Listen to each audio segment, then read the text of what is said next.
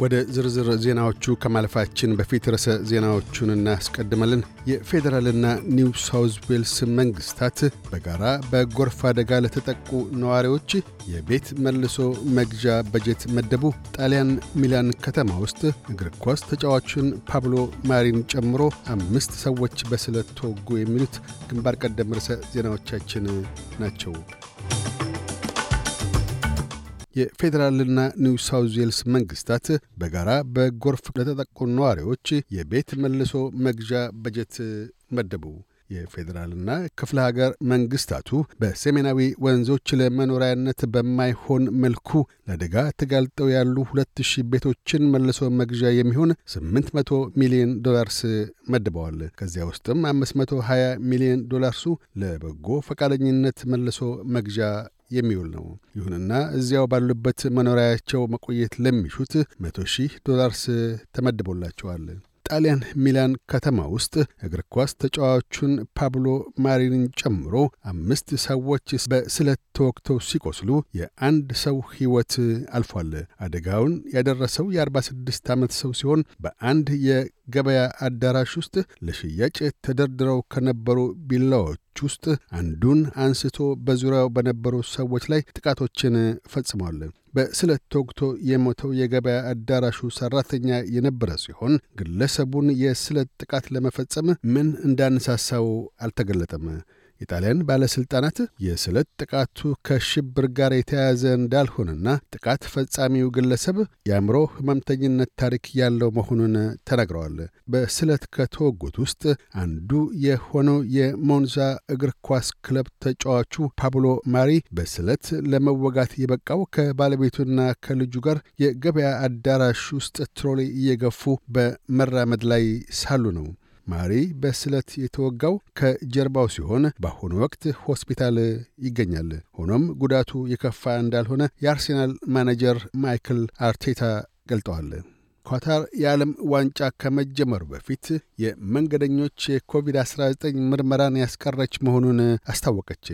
የኳታር ጤና ሚኒስቴር ከኖቬምበር 1 ጥቅምት 22 አንስቶ መንገደኞች ወደ ኳታር በዘለቁ 24 ሰዓታት ውስጥ ያደርጉ የነበረው የኮቪድ-19 ምርመራና መንገደኞች ወደ ኳታር ከማቅናታቸው በፊት ከኮቪድ ነፃ መሆናቸውን የሚያረጋግጥ ማስረጃ ማቅረብም የቀረላቸው መሆኑን አስታውቋል።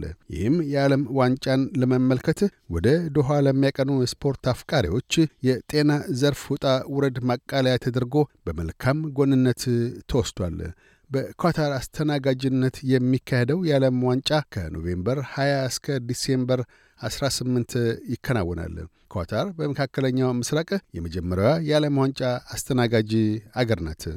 የዓለም ዋንጫ አስተናጋጇ አገር ውስጥ በቀን 470 ሰዎች ያህል በኮቪድ-19 የሚጠቁ ሲሆን ዕለታዊ የሞት መጠን በአማካይ 0.14 እንደሁ ተመልክቷል። የአውስትሬልያ እግር ኳስ ቡድን ተጫዋቾችን ጨምሮ የኳታርን ሰብአዊ መብቶች አያያዝ በተመለከተ ከየአቅጣጫው ብርቱ ትችቶች እየተሰነዘሩባትም ይገኛል።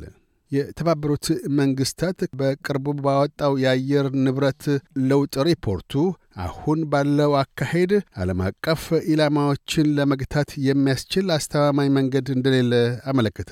የተመድ አየር ንብረት ኤጀንሲ አሁን ተይዞ ባለው በ2030 የአየር ብክለትን የመቀነስ ውጥን መቀጠል ማለት የሉላዊ ሙቀት መጠን በ2.5 ዲግሪ ሴልሲየስ እንዲጨምር ያደርጋል ሲል አስጠንቅቋል። ሪፖርቱን ተከትሎ የተመድ ዋና ጸሐፊ አንቶኒ ጉተሬስ እያመራን ያለነው ወደ ሉላዊ የከፋ አደጋ ነው ክፍተቱ እየጨመረ ነው። ክፍተቱን ለማጥበብ ኖቬምበር 6 ካይሮ በሚጀመረው COP 27 መጀመር አለበት ሲሉ አሳስበዋል።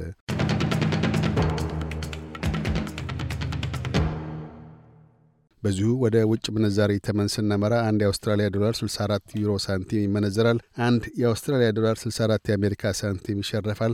አንድ የአውስትራሊያ ዶላር 33 ኢትዮጵያ ብር ከ07 ሳንቲም ይዘረዝራል። ቀጥለን የነገውን የአውስትራሊያ ዋና ዋና ከተሞችና የአዲስ አበባን አየር ጠባይ ትንበያ እናሰማለን። ፐርስ ሊያካፋ ይችላል። ዝቅተኛ 11፣ ከፍተኛ 20። አድላይድ በከፊል ደመናማ ይሆናል። ዝቅተኛ 10፣ ከፍተኛ 19። ሜልበርን ብራ ይሆናል። ዝቅተኛ 10፣ ከፍተኛ 17 ሆባርት ሊያካፋ ይችላል። ዝቅተኛ 9 ከፍተኛ 15 ካምብራ በከፊል ደመናማ ይሆናል። ዝቅተኛ 7 ከፍተኛ 16 ሲድኒ ፀሐያማ ሆኖ ይውላል። ዝቅተኛ 14 ከፍተኛ 26 ብሪስበን ፀሐያማ ይሆናል።